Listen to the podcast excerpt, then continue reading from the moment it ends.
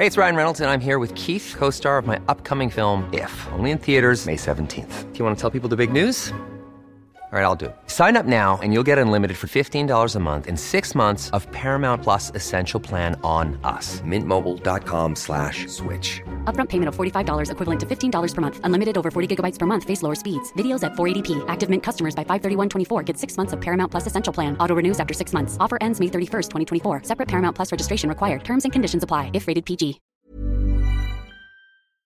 Well, I don't know how many times I've said this, but I'm going to say it again. Never ever, ever trust an upper low.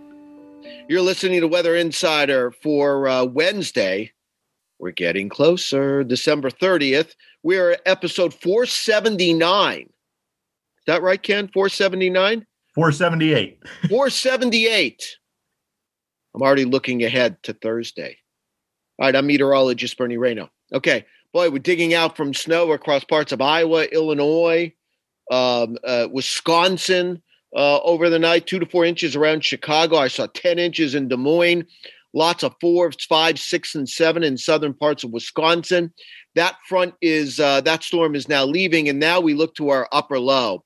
Now, this upper low is uh, across Mexico, and, and you're going to be hearing, by the way, about accumulating snow in northern parts of Mexico around Chihuahua, you know those eh, there's elevations down there up above 2500 feet well in the mountains.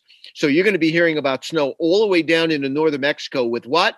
This upper level low. Now that's going to be moving uh, across um, let's say uh, just across the uh, big bend area just south of there tomorrow afternoon and then it takes a track right along and east of i-35 this upper low through texas and oklahoma thursday thursday night and in the Friday morning. By Friday morning, that upper low will be just to the west of Oklahoma City. Now, there's going to be a soaking rain.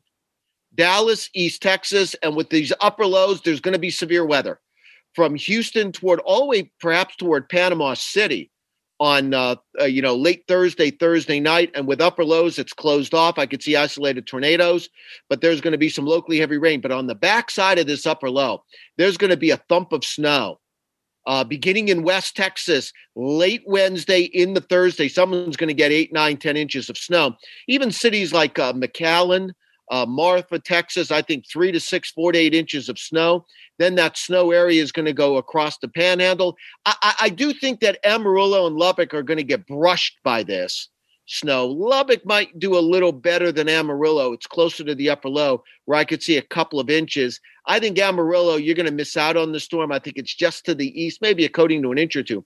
But there's going to be an area of uh, three to six, you know, probably even a six to 12 inch band of snow across uh, western parts of Oklahoma around Gage. And then even toward Wichita, Kansas, I think you're going to get a few inches of snow, three to six inches of snow with this storm. Uh, that would be mostly Thursday night and in the Friday as that upper low continues to track to the uh, north and to the uh, northeast here. Um, and these upper lows, they can produce heavy precipitation. So three to six inches in and around uh, uh Wichita and in the panhandle of Oklahoma. I think someone's going to get 10, 11 inches of snow with this. Then that snow tracks to the northeast toward Kansas City. That'll be during the day uh, on uh, on Friday as that upper low continues to track north and east. And then it kind of weakens that upper low. So I'm not sure you're going to get much of anything back across Illinois. But again, that area from Kansas toward Oklahoma, there's going to be a band of over six inches of snow.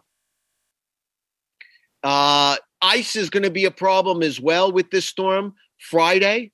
So Friday morning, I think you're going to have ice from Kansas City toward Chicago that uh, at least in Chicago, eventually goes over to rain. And also look out for some ice across Pennsylvania.